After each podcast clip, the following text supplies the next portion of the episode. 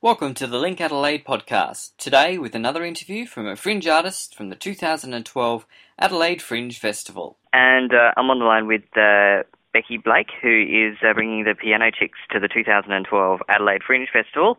Um, how are you doing? I'm going very well, thanks, Stephen. Very, getting very excited. Excellent. With the, the fringe just around the corner. yeah, I know it's it's it's ridiculously close now. I've got a taste of it Mm. because the garden opened last night, and yes, of course. it's all happening again.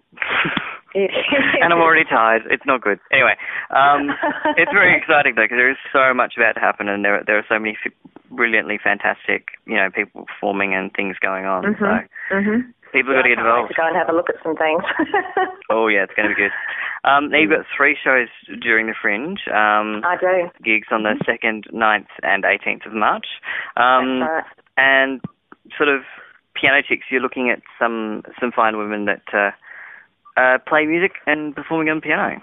Uh, yes, um, I'm. I'm actually uh, currently I'm, I'm the, the lead female singer with um, show band Chunky Custard, and I've Mm. been doing that for about 11 years. But um, prior to that, um, I, I did a lot of uh, piano bar work um, in Adelaide and um, interstate and overseas, and so that was sort of how I cut my teeth, I suppose, um, in, in the music industry. And and um, they're songs that I love and I still love playing, and, and fantastic female artists. So I sort of came up with the concept quite a while ago to, um, you know, to maybe do a, a, show that centred around some of those women like Carole King and Carly Simon and Sarah McLachlan, Tori Amos. Um, but then, of course, more recently, there's been a lot more piano chicks. They seem to be coming back in vogue again with um, artists like Norah Jones, Alicia Keys, uh, Missy Higgins. So it it, um, it was actually pretty easy to, to find a show. Up the hard thing's been actually culling the songs to put in there. Absolutely, Mm. and it's certainly a certainly a change of pace to you from from doing the 80s gear with uh, Chunky Custard.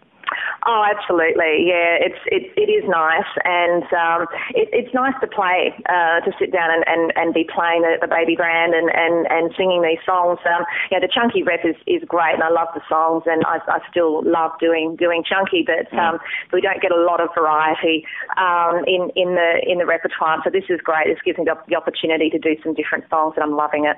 Fantastic. Mm. Um, then how did you how did you kind of get started in music? You mentioned before that you you've done a lot of piano work and probably Mhm. came to the piano before Chunky Custard.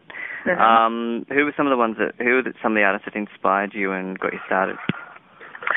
Oh well, I suppose I, when I started doing the, the uh, being a piano chick myself, it was sort of in in the um, mid '90s, and and uh, Tori Amos was was pretty big then, and she was you know of course very controversial with some of her lyrics and and uh, the way she'd sit astride the piano stool. She was kind of a, a groovy piano chick, so uh, she was always a, a big influence on me. But I mean, of course, you can't go past Carole King, can you? No. Um, you know, Tapestry, one of the biggest selling albums of all time, and uh, just so, such beautifully crafted songs that are just so beautiful to play and to sing and, and to listen to. So, um, you know, there was a lot of um, a, a lot of a lot of those. Joni Mitchell was another one. I um, I always used to get requests for Joni Mitchell, so um, they they were yeah definitely influences.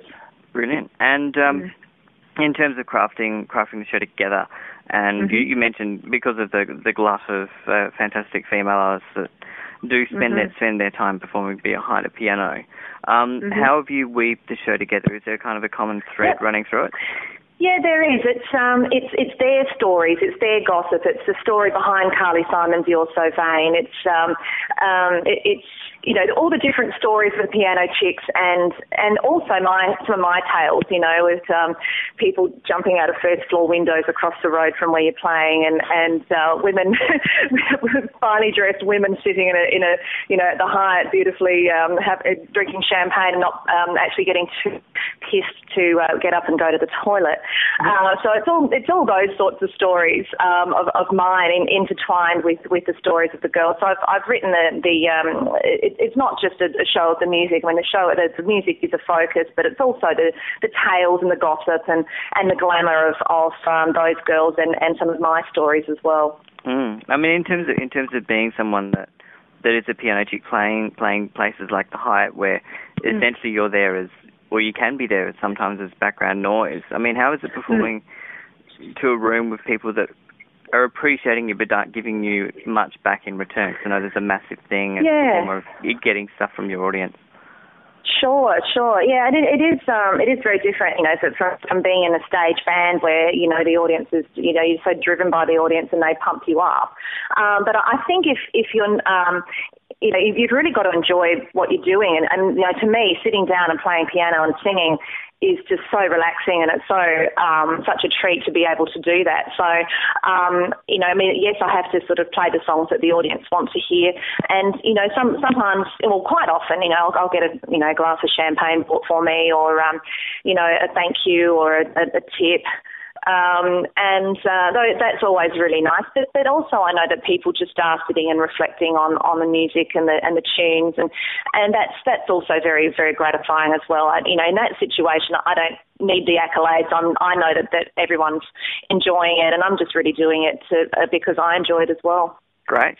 Well, uh, Piano Chicks, so you're doing three times during the Adelaide Fringe Festival on Mhm. Friday the 2nd of March, uh, Friday the 9th of March, and Saturday the 18th of March, uh, over two Mhm. venues.